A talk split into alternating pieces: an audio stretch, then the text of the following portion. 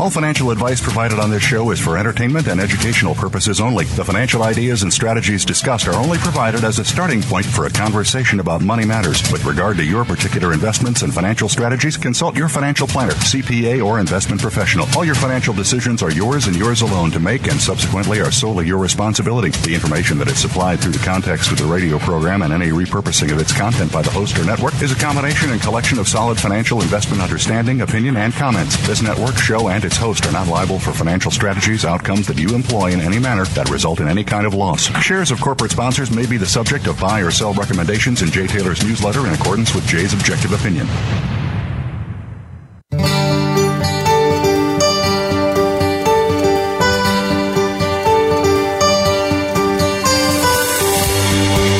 Welcome to Turning Hard Times into Good Times with your host, Jay Taylor. This hour will help investors fix issues and achieve personal gain. Now, here's your host, Jay Taylor. Welcome to Turning Hard Times to Good Times. I'm your host, Jay Taylor, speaking to you from New York City on this, the 13th day of July 2021. And we do want to thank all of you for listening to the show, making it one of the more popular shows on the Voice America Business Channel. And I want to invite you all to uh, send whatever questions, comments, uh, criticisms, whatever you might have to say about our show, send them along to questions for Taylor at gmail.com. Questions, at number four, Taylor at gmail.com. We also want to thank our sponsors for making this show. Without them, there would be no show. Our sponsors this week are Noble Resources, Eloro Resources, Irving Resources, Hannan Metals, Labrador Gold Corp, Lion One Metals, Eskay Mining Corp, NV Gold Corp, and Firefox Gold. I've titled today's show Between a Rock and a Hard Place Can the Fed Escape? Dr. Quinton Hennigh, Patrick Highsmith, and Alasdair Macleod return as guests for today's show. With foreigners no longer buying U.S. Treasuries, the Fed finds itself between a rock and a hard place.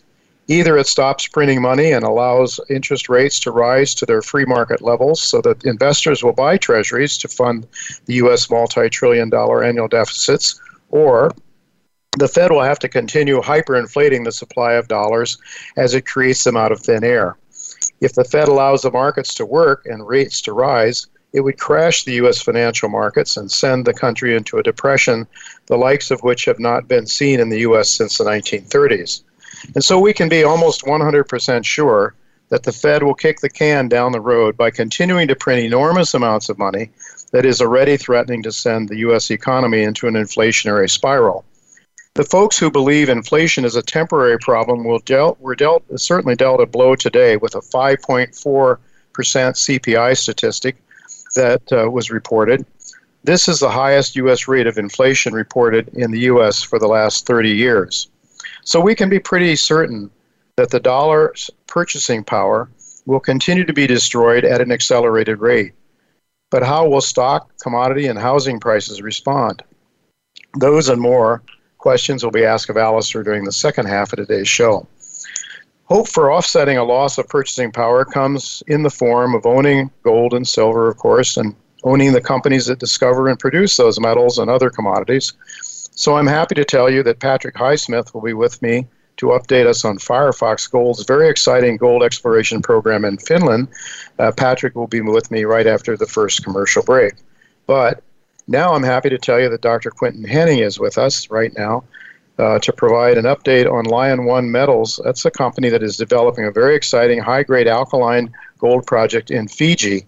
Lion One trades in Toronto, LO, uh, LIO is a symbol, in the US LOMLF. 156 million shares, $1.13 Canadian money earlier today when I last checked it, giving it a market cap of around $176 million. Well, thank you, Dr. Quinton Hennigh, and uh, thank you so much for being with us again uh, to update us on Tuvatu. You are uh, you are a technical advisor to the company and very much in tune with this uh, company and its alkaline uh, style project. So thank you for joining us again. Absolute delight, Jay.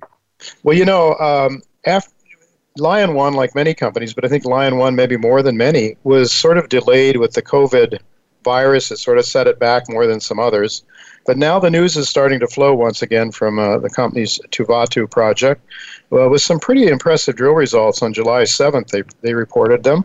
Uh, can you give us an, an update on what these latest drill results mean and perhaps a bigger picture of what the company is doing? I know uh, they have a three tier approach. There's three different drill programs going on simultaneously, essentially. So, could you give us an update on, on the latest results and, and what they mean?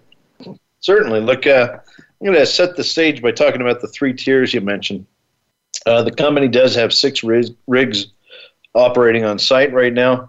The uh, the rigs include two uh, deep capacity surface rigs. These can drill holes uh, in excess of one kilometer deep. So they're they're testing uh, targets, deep targets underneath the Tuvatu resource, but also going to be testing uh, deep targets under new areas that we've ident- identified, namely Banana Creek, which is about 3.5 kilometers northeast of Tuvatu.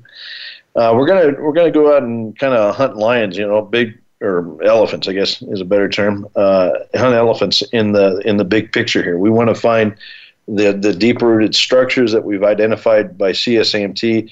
Test those, see if we can't find some more high grade feeders. All right, so that's one tier. Second tier of drilling, uh, shallow infill uh, rigs, two two shallow surface rigs, are doing infill drilling around the Tuvatu resource. Uh, that drilling is geared towards uh, identifying uh, areas for upcoming mining. The, the company is now moving the project towards uh, production. I think additions they've made here recently with, with staff, you can see that they're very serious about uh, building a mine at Tuvatu. So those rigs are, are going to be working on an ongoing basis to, to infill critical areas ahead of that mine plan. Uh, the last two rigs uh, are underground rigs. They're, they're rigs that are capable of doing infill around the Tuvatu resource, but also reaching down and testing some of the deep areas uh, underneath the, the existing Tuvatu resource, tapping those uh, high grade structures that, have, that were identified uh, beginning last year. All right, so we have those three tiers uh, you know, deep uh, surface rig, two deep, or sorry, two shallow surface rigs, and then two underground rigs that are all going to be working in concert to undertake aggressive exploration throughout the remainder of this year. Uh, now, the results. We have some significant results from the deeper part of the system here recently. In this last news release, uh, there were two notable intercepts that really tell us that the, the system is alive and well at depth. Uh, we have six meters grading 9.11 gram per ton gold, uh, beginning at about 444 meters downhole depth in hole 526. And then we have a 2.15 meter intercept grading 17.7 gram per ton gold uh, at a depth of 505 meters, 0.65 downhole depth in hole 528. Now, what do these mean? They, you know, they're uh, they're not just one-off random intercepts. These are actually testing, uh, you know, very sizable extensions of mm-hmm. known lodes in this system. So we're reaching down and we're testing. Uh, aggressively testing uh, extensions at depth of these these lodes, and we're finding them. We're, we're actually able to to identify and uh, hit these things. Uh, what it means, uh, to put it in perspective, uh, the Tuvatu resource delivers about maybe 2,500 to 3,000 ounces per vertical meter. Mm-hmm. So, so by poking some holes down deep underneath the existing resource, you can start to see that the picture is going to uh, grow dramatically as we, we go down below.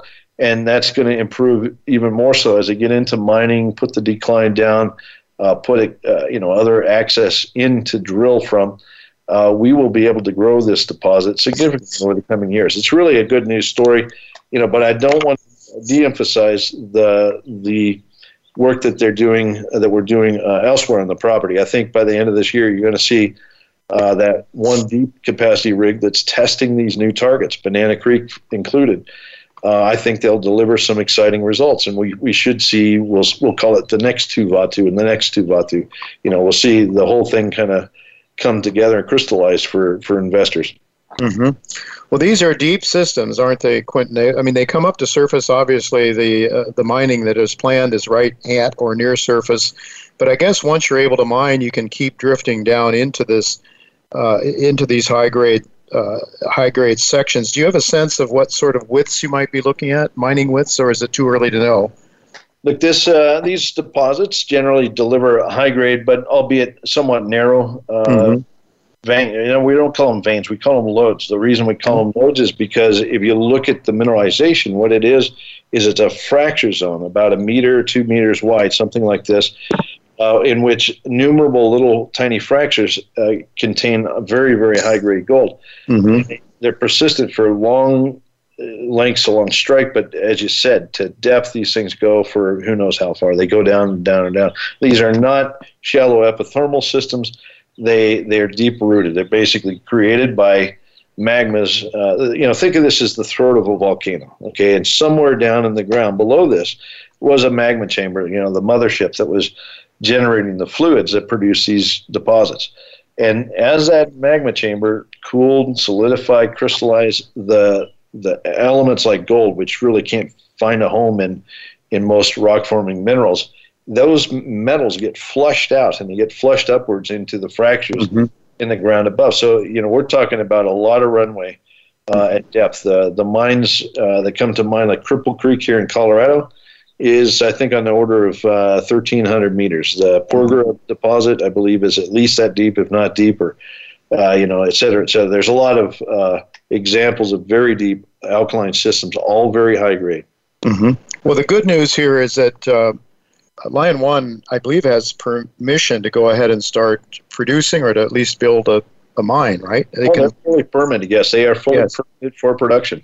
Right, and so that means that if, if they were just a junior that had to do all this deep drilling uh, to prove up a deposit, it would be difficult and costly. But but Lion One can actually start producing, and then just continue to ramp down into this high grade uh, deposit.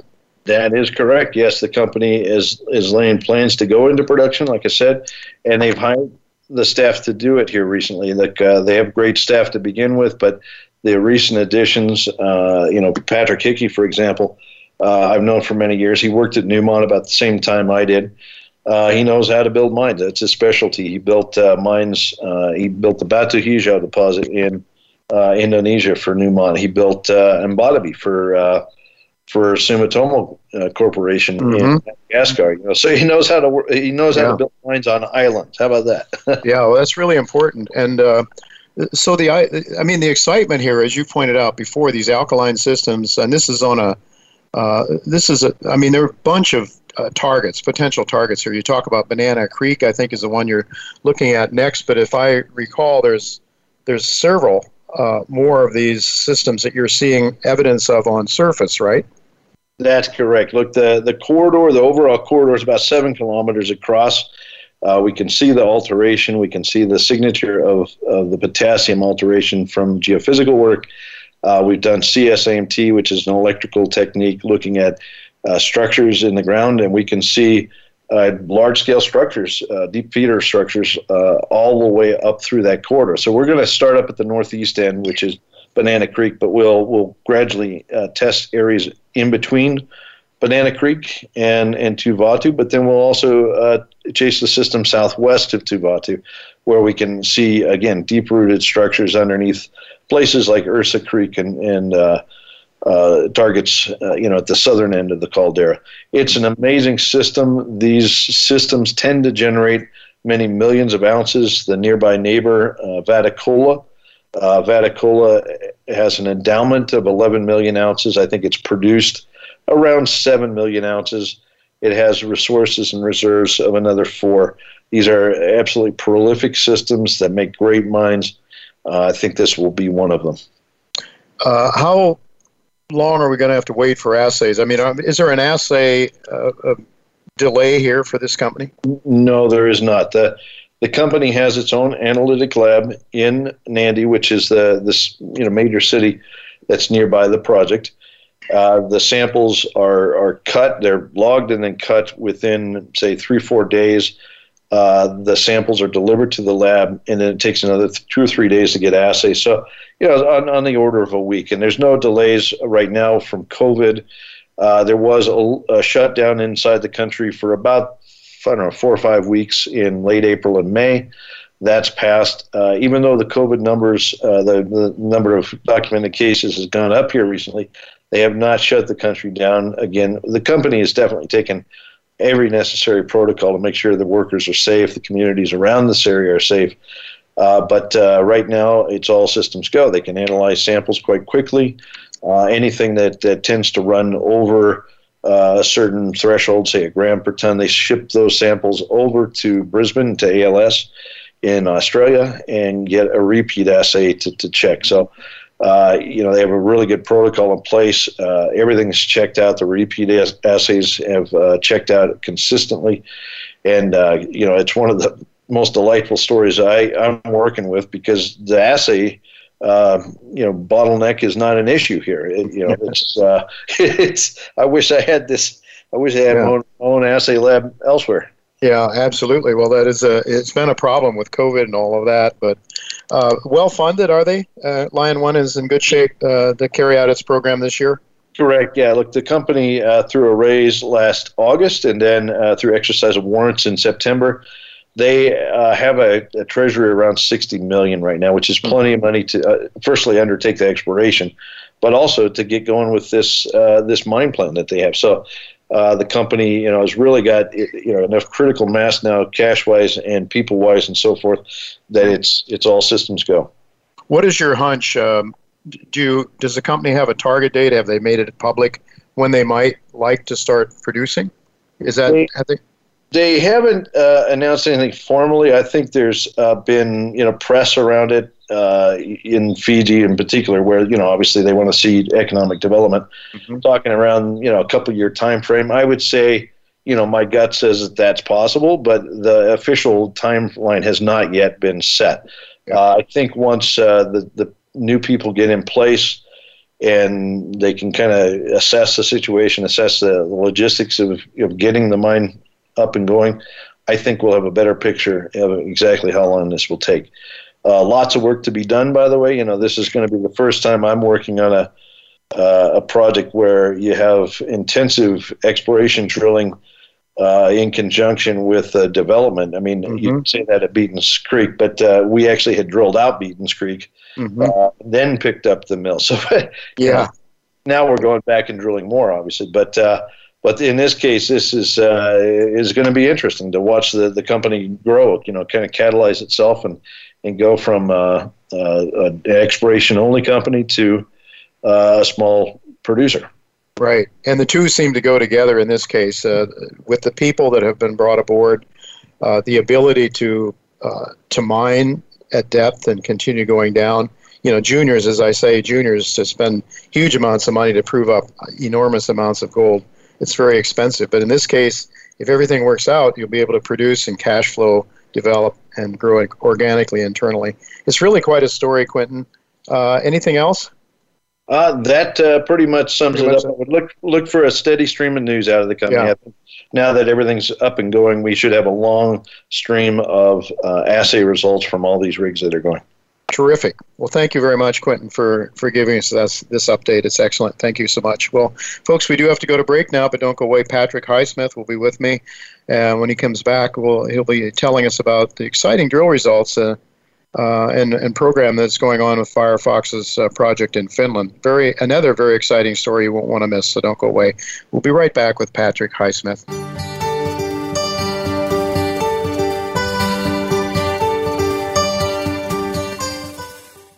Firefox Gold is actively exploring in Finland, where recent discoveries have sparked a new gold rush. Firefox controls a major portion of a prospective gold belt, giving the company a distinct advantage for exploration and strategic partnerships. The company's strong international leadership team, combined with its Finland based exploration specialists, will put Firefox on the crest of the coming wave of gold discoveries. Firefox Gold trades on the TSX Venture Exchange under the symbol FFOX. Go to firefoxgold.com to subscribe for updates.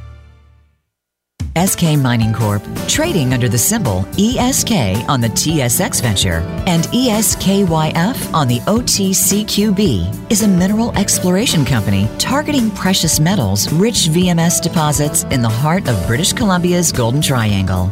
Eskay Mining controls a prospective land package totaling 130,000 acres, which lies across a geologic trend that once hosted the prolific Eskay Creek Mine. With a world renowned geological team, funding in place, and shareholders such as Eric Sprott, Eskay Mining is on the cusp of a world class discovery.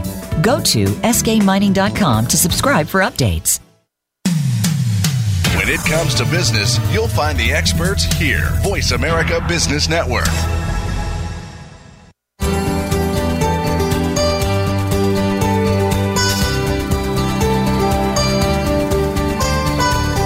You're listening to Turning Hard Times into Good Times with your host, Jay Taylor. If you have a question or comment about today's show, Jay would love to hear from you at 1 866 472 5790. That's 1 866 472 5790. You can also send an email to questionsfortaylor at gmail.com.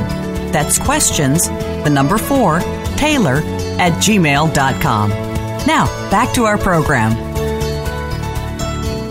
Welcome back to Turning Hard Times to Good Times. I'm your host, Jay Taylor, and I'm pleased to have with me once again Patrick Highsmith. He is the chairman of Firefox Gold Corp. Uh, that is a sponsor to this show and a company that I follow closely in my newsletter and uh, one that I personally hold shares in. Patrick has a distinguished career as a geologist, having worked with major mining companies like Rio Tinto, BHP Billiton, and Newmont. He has worked on more than 250 projects around the world through his career. Like some other experienced geoscientists, Patrick is using his talents uh, that he accumulated over the years to help a smaller exploration company to, to find the big deposits that major companies uh, have to rely on. It. Before I say hello to Patrick, I should tell you Firefox trades in Toronto under the symbol FFOX, and you can buy it down in the States, as I have under FFOXF. 99.5 million shares outstanding, uh, giving it a market cap of around $30 million right now. Patrick, thank you so much for joining me again. Well, thank you, Jay. It's uh, great to be with you. It's really good to have you uh, with us. Just for the sake of those who may not be familiar with the Firefox story, uh, can you quickly tell us why Firefox Gold has chosen to be active in Finland? Not only are you active there, but you've really picked up a big chunk of ground. That's right, Jay. We built Firefox in 2017 to be entirely targeted on Finland. Our CEO, Carl Löfberg, is based in Finland. Most of our team is based in Finland. And the reasons for that, Jay, when you're doing exploration for gold, you, you know, you go where the gold is. Mm-hmm. And of course, geologically, that really comes first. But here have a special circumstance. There's a greenstone belt in northern Finland with one major gold mine operated by Agnico Eagle and now a second major discovery by Rupert Resources, but it's really underexplored, Jay. So, so geologically, of course, we want to go to places with a high probability of success and the right rocks. But let's not forget, I mean, Finland's a great place to work. It's one of the most stable governments in the world. It is among the lowest in the world in corruption. The infrastructure is spectacular. We have paved highways and international airports north of the Arctic Circle, crisscrossing our property. So we have paved highways and, and power lines. And also, the mining law, quite frankly, is is transparent, uh, you know, well structured, and easy to understand in both Finnish and English. So it's a great place to explore as well, Jay. You know, I have to start out really by asking you about your June seventeenth announcement.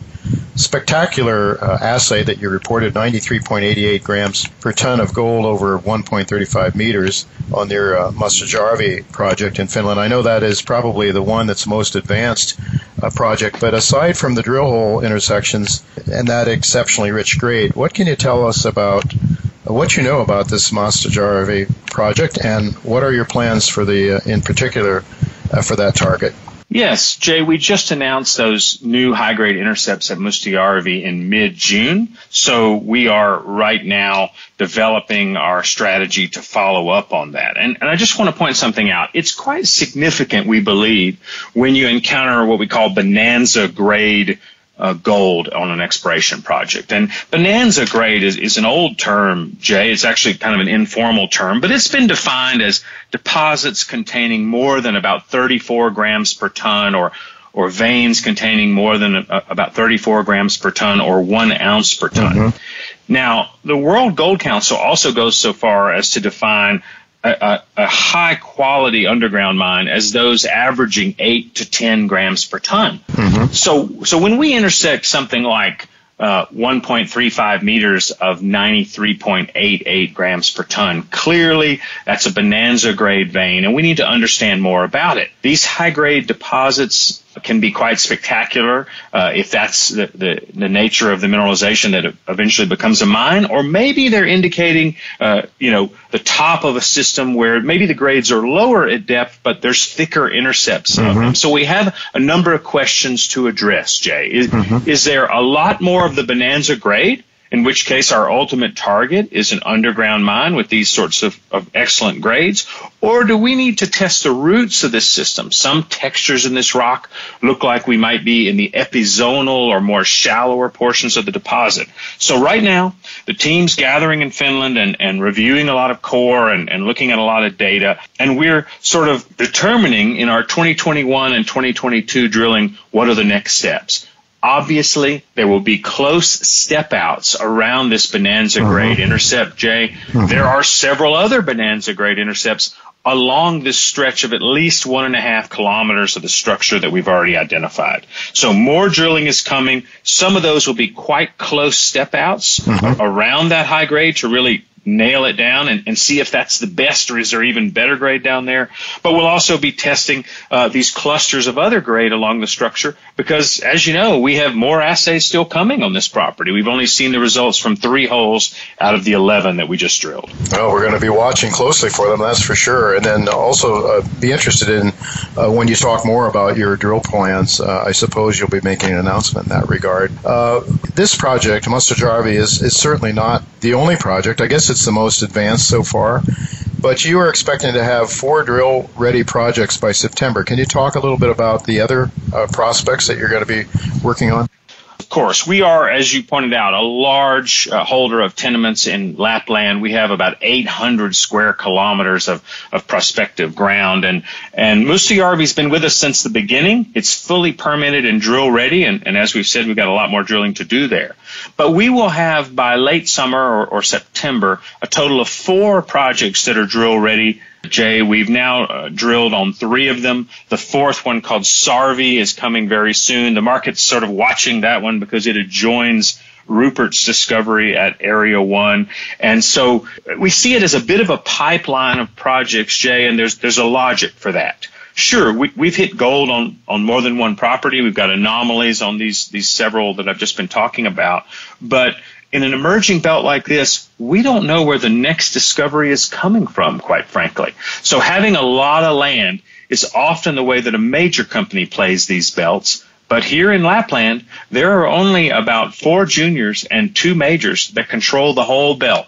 And we're one of those major players, Jay. And we're the only one, by the way, uh, that doesn't have a major investment from a, a strategic shareholder uh, like another mining company or a, or a joint venture partner. So Firefox shareholders own 100% of our potential, and uh, we have something like 11 total projects, four of which will be drill ready by late summer and a, and a, market cap, as I said, of only around 30 million in Canadian money. Well, you this uh, this Sarvi project is right next to Rupert's discovery. Could you talk a little bit about that? And do you think it, it may be a continuation of Rupert, or is it similar geology? What's the story there? Absolutely. Uh, our Sarvi project has been showing up in our presentation and, and on our maps for some time, but of course, uh, mechanized exploration isn't allowed in Finland until the permits are granted. So we've done geophysics there. We've done till sampling, the sort of things that are, aren't uh, obtrusive or, or don't disturb much ground. So uh, the permit process has been through its hearing. We know that permit is coming very soon, uh, perhaps within the next month. So what's significant about it, Jay, is not just its location, but in our business, we look for analogs to, to other successful projects and major discoveries. So just as Mustajärvi is in a very similar setting to Rupert's discovery, uh, similar rocks along a major structure, and we see the same sort of chemistry, gold going with bismuth and tellurium. So that's one thing that got us excited about Mustajärvi was it has similarities. Here at Sarvi, not only do we see uh, similar volcanic rocks immediately along Rupert's northern boundary. But we also see these important cross structures, Jay. They, they were late in the gold forming process. They, they may have hosted a lot of the gold forming process, and we geologists refer to them in Finland as the D3 structures, mm-hmm. meaning the third deformation event. So, so those structures cross-cut Rupert. We can see them in the magnetics, and they actually come up and extend onto the Sarvi property uh, as interpreted from our airborne magnetics. So now we have similar rocks, some of the same structures coming onto our ground. And the sampling we have been able to do without doing mechanized exploration has yielded some gold anomalies in the glacial sediments that cover everything. Jay, remember in this part of Finland, yeah. you can't just walk out and break off a piece of rock. Usually it's covered by a few meters of glacial sediments.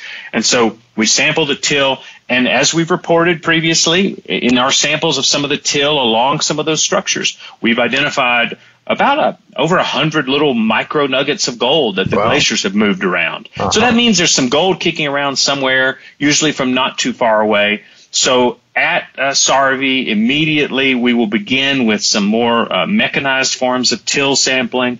We've already done more geophysics even this year, and we'll be honing in on targets to see if we can find more analogs to the drilling by Rupert at Ikkari, which is less than five kilometers away to our south, Jay. So we're pretty encouraged about Sarvi. Yeah, indeed. And, and beyond your four uh, drill ready projects that you're looking to, uh, began drilling on uh, and continuing to drill on.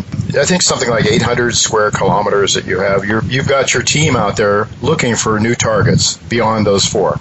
Absolutely right. Uh, while while we while we'll be drilling on on probably all four of the properties during the winter of 2021 and 2022, Jay, on the earlier stage properties, we are conducting till sampling. We're conducting airborne magnetics over those properties. Some of these, like our Colho property, which is just northeast of Rupert and east of the Sarvi area we were just talking about, is a huge property, 150 square kilometers in one property.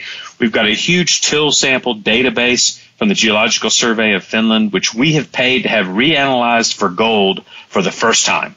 So that database has now just been generated. So now we know where there are historic anomalies to go visit. Huge property like that uh, no drilling that we know of along these structures, and a very similar setting to uh, to the setting that led to the Ikkari discovery. So, so that's just one of the big properties, and some of these adjoin Agnico Eagle's mine property to the north near the Kittilä mine, and others are along the the famous Sirkka break, one of the major through-going structures that controls the gold in this part of the world. So, really prospective portfolio, and uh, geologists are, are using the uh, the midnight sun in Finland right now to get out there prospecting on those. Yeah, indeed. Long days up there. Well, just to summarize now, we're, we're just about out of time. How well funded are you to carry out your program this year? And then maybe just give our listeners an idea of what sort of share price drivers that people should keep their eyes on going forward. Yes, Jay, that's the best part of the story, frankly. After our, our oversubscribed financing uh, that we closed in, uh, I guess it was early June,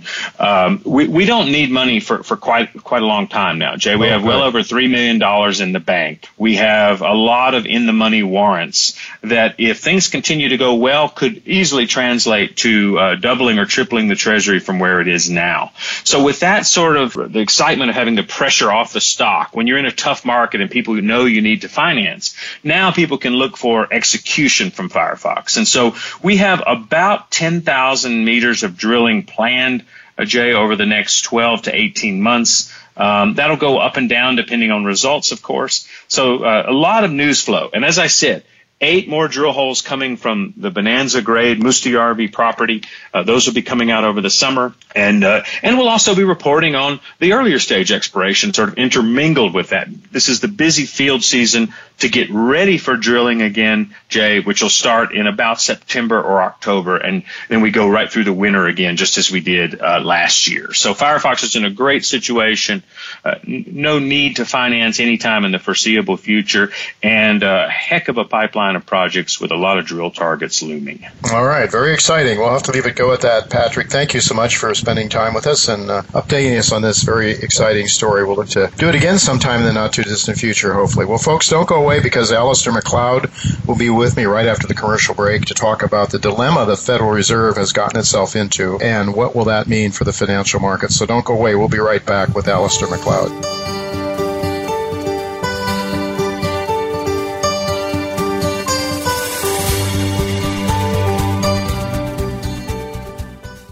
Lion One Metals is focused on high grade gold in Fiji, led by legendary Canadian financier Walter Berukoff. Lion One is permitted for production and drilling for discoveries in one of the most exciting high grade gold projects in the prolific South Pacific Ring of Fire. Lion One trades on the TSX Venture Exchange under the symbol LIO and on the OTCQX under the symbol LOMLF. Go to our website at lion1metals.com for more information about Lion One Metals and high grade gold in Fiji.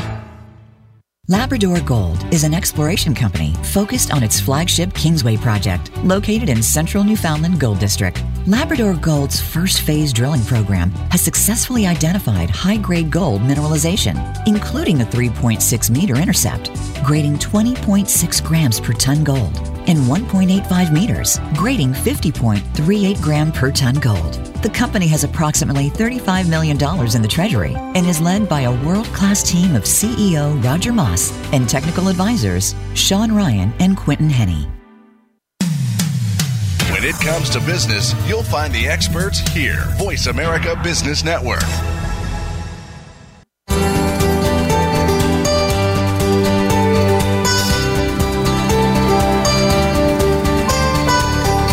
Listening to Turning Hard Times into Good Times with your host, Jay Taylor. If you have a question or comment about today's show, Jay would love to hear from you at 1 866 472 5790. That's 1 866 472 5790. You can also send an email to questionsfortaylor at gmail.com. That's questions, the number 4, Taylor at gmail.com. Now, back to our program. Welcome back Turning Hard Times Good Times. I'm your host, Jay Taylor, and I'm really pleased to have with me once again Alasdair Macleod. Alasdair writes a very insightful weekly letter every Thursday. You can go to Gold Money, go to the research page at goldmoney.com uh, to download Alasdair's latest thoughts on the markets, and they are uh, very weighty thoughts, and I, I think he, he really delves into the nuts and bolts and you know what the underlying dynamics are. And so, if you really care about not just what is happening, but why things are happening so you can sort of understand and plan for the future. I think this is really, it's a must read for me, and I think any serious investor uh, that understands free market economics would see it that way. I, have uh, titled today's show Between a Rock and a Hard Place Can the Fed Escape the Trap It's In? And what I mean by a rock and a hard place is that the Fed has put itself in a no win situation by meddling in the capital markets to an ever increasing degree ever since Nixon removed gold from the dollar in 1971. By printing money, the Fed has enabled the U.S. to run chronic budget and trade deficits that have now left the U.S. essentially bankrupt, especially since interest rates are negative in real terms until recent years, the Fed could depend on the net export nations recycling their dollars that they earn from the United States uh, back into the U.S. Treasuries to fund U.S. debt. But given negative real interest rates, virtually all the serious foreign purchasers of U.S. Treasuries have now come to an end.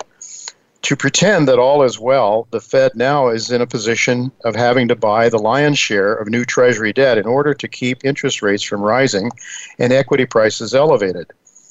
They, they need to keep elevated uh, ex, uh, equity prices elevated more important than ever because thanks to interest rate suppression uh, over the years, investors of all stripes have had to buy risky stocks rather than safe U.S. Treasuries to gain reasonable returns. And as a result of that financial repression, the real economy, the productive sector, has been getting weaker and weaker while the financial sector continues to experience the benefits of inflation, allowing the rich to get richer as the middle class seems to be heading towards extinction.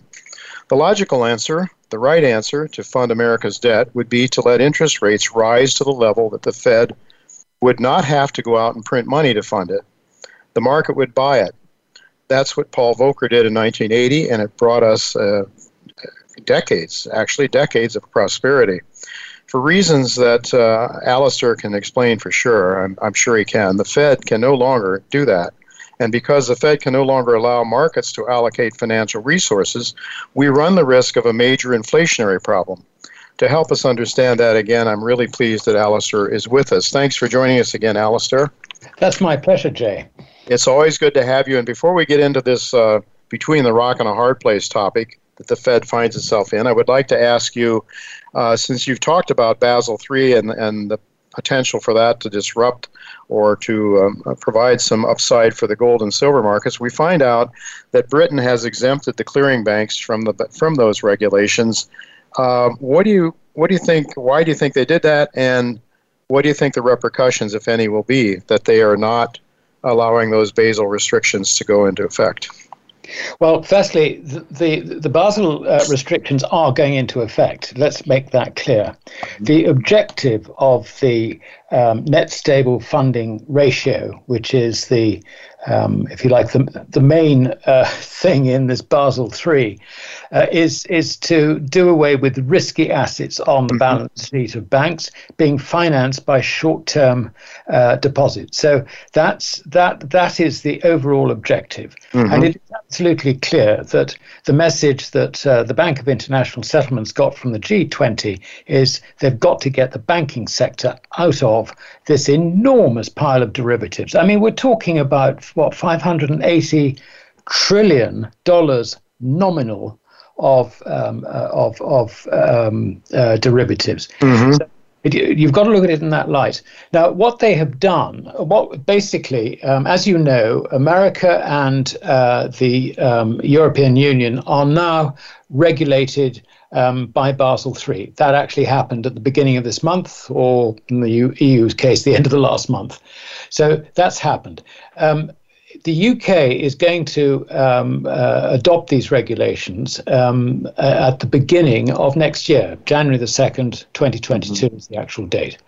Now, uh, the basically uh, the the uh, PRA, which is the regulator within the Bank of England that, that deals with banks, has adopted all the Basel III regulations so far as I can see. Mm-hmm. Um, or certainly where they matter. There is one exception, and that is a clause which is Article 428F, if you really want to know the details, paragraph mm-hmm. 1, which permits the operation of the London Precious Metals Clearing Limited and its owners to continue acting as a central counterparty following the introduction of the net stable funding rules. And it is subject to the Prudential Regulatory Authority granting permission to each of the banks involved with it. Now, these are the f- uh, four big banks. Mm-hmm. From memory, they are um, uh, JP Morgan, HSBC, Standard Chartered, and um, uh, UBS. Those mm-hmm. four banks can do it. Now, they're very, very strict um, criteria uh, behind this rule change. And basically, what it means is that the only thing that they can act, do, acting, uh, if you like, as a central counterparty, is just to clear the market's trades.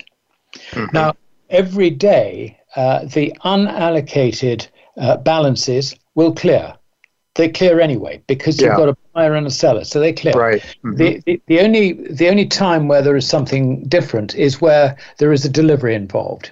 Mm-hmm. And, but that again clears a buyer and a seller, but it clears it not by scrubbing one off against the other, but by delivering gold itself. Right. Okay. So that is the extent of the derogation that the LBMA has. Mm-hmm. The second part of 428F, um, the second paragraph, um, actually says how um, member member banks of the uh, of of the um, LBMA uh, can actually trade in future, mm-hmm. and it's rather like this. The, effectively, the Bank of England has said you can continue to trade, but no derivatives. Mm. I, and I mean, almost as blunt as that. Uh-huh. So they have got to do if they you know if a bank wants to um, uh, offer a service an unallocated account service or even an allocated account service. Allocated is slightly different because that's off balance sheet but an unallocated um, uh, uh, uh, gold service to its customers then it has to have on the asset side of its balance sheet real physical gold to match. Ah okay. Yeah. And that's new. This is new. So right. what this is doing is it is changing the LBMA forward market from a derivative market to a physical market. Mm-hmm. This is right. a major, major implication, which nobody really seems to me to have picked up. they don't seem to have picked it up. If I, I see people uh, on the internet basically saying, "Oh yeah, much ado about nothing," uh, that Macleod uh, doesn't know what he's talking about. well, that's that, that may be true, but I'm not going to admit to well, it. if I, if you can be sure, if I thought that was true, I wouldn't have you on this show uh, so often. Oh, that's very Uh, kind. So, uh, but no, I, that's that's very interesting, and that's very important. Then that that is new, and it hasn't essentially hasn't had an impact yet, but but is likely to longer term, I would think. Uh, yes, I mean the the, the um, it's difficult to judge the impact. I mean, the first thing I would say is that without um, the ability to print um, unallocated gold out of thin air, if I can put it that way, um, this market is going to become more volatile. That is for sure, and I think. I think any commentator would agree with that. Uh, the other thing, which I don't think people have paid much attention to, is that the reason these markets, both uh, forwards and futures, um, have been allowed, if you like, by the deep thinkers in the States to expand is they absorb demand for gold and silver and platinum group metals that would otherwise go into the physical and Right. drive the price of physical higher. Right. So the next question is um, the uh, the replacement of um, uh, of the uh, uh, forward derivatives with physical metal. What's that going to do to demand for physical metal? Now, we don't get any useful statistics out of uh, the um, uh, the LBMA, but if we go to the Bank of International Settlements, they tell us at half yearly intervals what the outstanding forwards and swaps in gold are. And uh, at uh, the end of December last last year, the total outstanding was 530 billion dollars. now, at the price at the time, that translates into 8,675 tons of gold. Wow. Now, um, I, I, I, I would certainly not claim that um, all the people who, um, you know, sort of hold um, forward positions in uh, the, the uh, London gold market um, would continue to deal. I mean, I can't can't claim that at all. But I can say two things. I think there will be an element who will want uh, to own gold or exposure to gold um, as opposed to uh, exposure to dollars or euros or sterling. Uh, and so consequently, they will want to hold gold.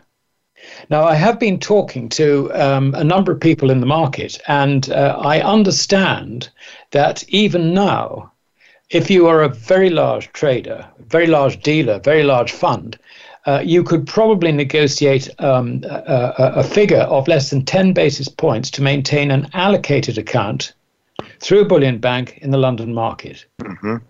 So this basically, it, it, it seems to me what's going to happen is that the replacement of um, uh, uh, physical for uh, deals is likely to lead to at least, and I think it's probably a reasonable assessment, at least half that 8,675 tons being demanded in London to replace them. So this is going to create demand for physical gold. Now, at what price this is likely to be supplied in the market remains to be seen. Sure. But you can see that this is a very, very important development. Very, very significant. Yeah, because a lot of people think they own gold when they just own the paper gold, and they're not even aware. I think uh, that they're not really owning the real thing. So Correct. yeah, Correct. The Yeah. the the other thing which is interesting uh, is the uh, potential effect on uh, ETFs. I mean, the ETFs like GLD, for example, um, if you have got uh, bullion banks in London pushing um, an allocated service, or what amounts to an allocated service, or call it a, a pooled service, if you like, uh, then um, you know at a figure say between 10 and 20 basis points, depending how big you are, this is considerably cheaper than owning ETFs, uh, where you've got uh, you know all the, the the fees of a structure, including Sure. the management fees and so on and so forth. So, um, you know that's going to be an interesting effect on the ETF market. Um, so all in all, I, you know, we, I, I wouldn't dismiss this this change. Um, I think it is very important. Now, the reason that it is being introduced this way is that the banking um, uh, community, if I can call it that, um, in the UK has to uh, have time to adjust, um, you know, their uh, let's say their treasury policies um, and uh, their business plans um, for the new regulations. So what they're getting is um, pretty well finalized regulations presented six months early, so that they can plan for mm-hmm. this event. Oh. So that's why the whole thing is working the way it is. But I think this is this is major um, and uh, very interesting. And um, you know, on a net basis, I see it as being really quite positive for the gold price and also, of course, for the silver price. Yeah, and and what about some of the other commodities? Not well, so much, perhaps. Copper and those things tend to be uh, not so much paper markets as they are actual physical markets. I think. Well, you still that's true, but you you don't have, um, uh, if you like, a formal uh, forward market such as the LBMA, yes. uh-huh. but you do have futures, for example. Yes. Yes. Um, and uh, that's going to be subject to exactly the same rules. So I think that um, you know the paper liquidity in general for all commodities, and particularly energy commodities, which is another consideration. Mm-hmm. Uh, you know the, the, the, liquidity is going to uh, contract, I think, quite sharply, which mm-hmm. which again is likely to have an effect on the commodity markets, driving prices higher. Interesting. Well, I thank you very much for that uh, clarification, Alasdair, because there's a lot of confusion out in the markets and a lot of uh, people that were sort of licking their chops, hoping to see an instant spike up in gold prices. Uh, it didn't happen. Uh, but I think you've you've explained it very well. Thank you for that. Well, with the remaining time that we have, and there's not a whole lot left, uh, let's talk about the Fed between a rock and a hard place. In your June 17th missive titled uh, "Too Much Liquidity," you stated, and I quote: "Yesterday, the FOMC released its June statement, which only served to remind us that its members are powerless in the face of inflation conditions. They, they refuse to accept the price consequences of monetary inflation, still clinging, clinging on to an increasingly untenable hope that price rises are transitory. End of quote. Now, I notice, Alasdair, that um, you know the, the treasury markets have gotten stronger. Interest rates have have been going down uh, recently, the last couple of weeks anyway, uh, prompting some people like Jim Rickards and others to say, well, no, I think maybe it is transitory. Can't you see what's happening? Uh, treasuries wouldn't be going up in value and interest rates down if we were heading towards inflation. Uh, what do you say to that argument? Well, I think uh, trying to equate uh, economics with the market is is not um, the best way to look at it. I mean, the fact of the matter is that uh, this inflation spike has been front run by traders in the market. Mm-hmm. They knew it was coming, so uh, they drove uh, the yields on, let's say, the ten-year, for example, up, um, and so you've had a quite natural reaction, and uh, it actually came back to the 200-day moving average, and has since then bounced from about 1.29%. I think we're currently about one, I don't know, 139 or something. Mm-hmm, I mean, mm-hmm. it's, it's, it's definitely um, bounced somewhat. Um, but uh, the, the, the problem uh, that the Fed has, I mean, you're right, it is a rock and a hard place because uh, between its QE, which is, you know, since last October, it's round about um, a short trillion, if you like, has been pushed into financial markets. And on top of that, you've had spending from the government drawing down on its general account to the tune of about a further trillion dollars. So you've had two trillion dollars of cash basically drilling around the system. And uh-huh. the problem the problem is that the big banks don't have the balance sheet capacity to handle it. So, uh-huh. you know, they're turning away um, big deposits. And yes. incidentally, Basel III says we don't favor big corporate deposits because they can walk out the door at no, you know, no notice whatsoever and, uh, you know, leave a bank in trouble. So, you know, there is every reason why big banks don't want large corporate deposits. So, consequently, uh, we have a situation where, um, uh, you know, a bank might not turn away a deposit, but turn around and say, well, um, you'll have to pay us interest if we're going to take it on our balance sheet. It's crazy. Um, you know, yeah. which is negative rates. So yeah. this is why the repo, um, uh, the reverse repo market has been activated so strongly. I mean, mm-hmm. they've absorbed, uh, in rough terms, uh, about a trillion dollars, if you like, of cash in the system to try and keep rates where um, they want it, which is sort of zero to I don't know, quarter of a percent or whatever the, the FOMC target is. Um, so that is the rock and the hard place in, in, in, in one aspect. Another aspect of it is that, of course, they require a, a perpetual bull market. And we now have a, a, problem that all the money printing over the last few years, and particularly in the last year, uh, is now leading to rising prices. I mean, firstly in commodities, and it's feeding through into uh, high street prices. Now, this basically means that at some stage, sooner or later, and I think it's going to be very soon, interest rates are going to have to rise. What happens then? The bubble in the equity market pops. What does the Fed then do?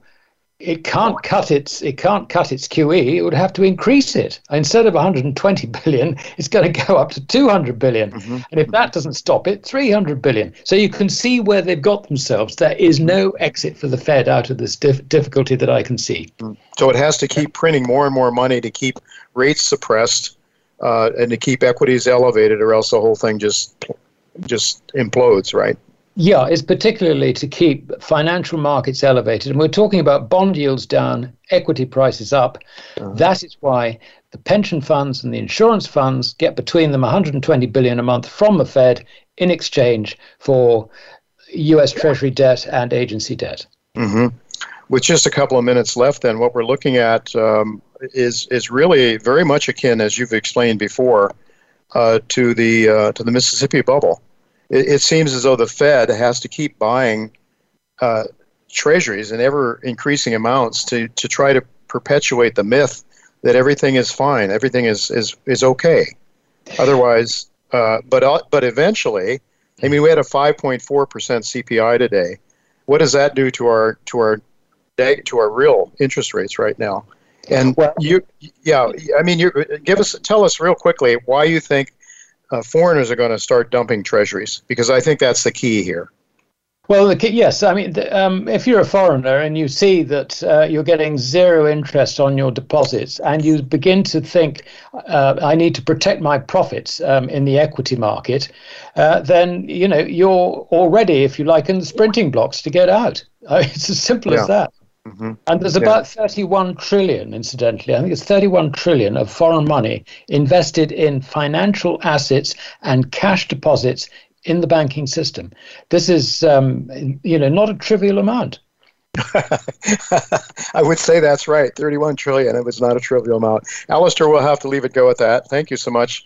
Uh, folks, you do need to go to Gold Money, go to that research page, go there, read what Alasdair has to say in great, you know, we just don't have the time for him to to reflect on all these important issues. But go there, and you'll uh, you'll be able to understand in great greater depth uh, what Alasdair is talking about on these points. So thank you so much for being with us again, Alasdair. My uh, pleasure. Uh, folks, that is it for this week. Next week, John Rubino, Michael Oliver, and John Watson and Ben B. Gold will be with me. Until then, goodbye and God's blessings to you. Thank you again for listening to Turning Hard Times into Good Times with Jay Taylor. Please join us again next Tuesday at noon Pacific Time, 3 p.m. Eastern Time on the Voice America Business Channel.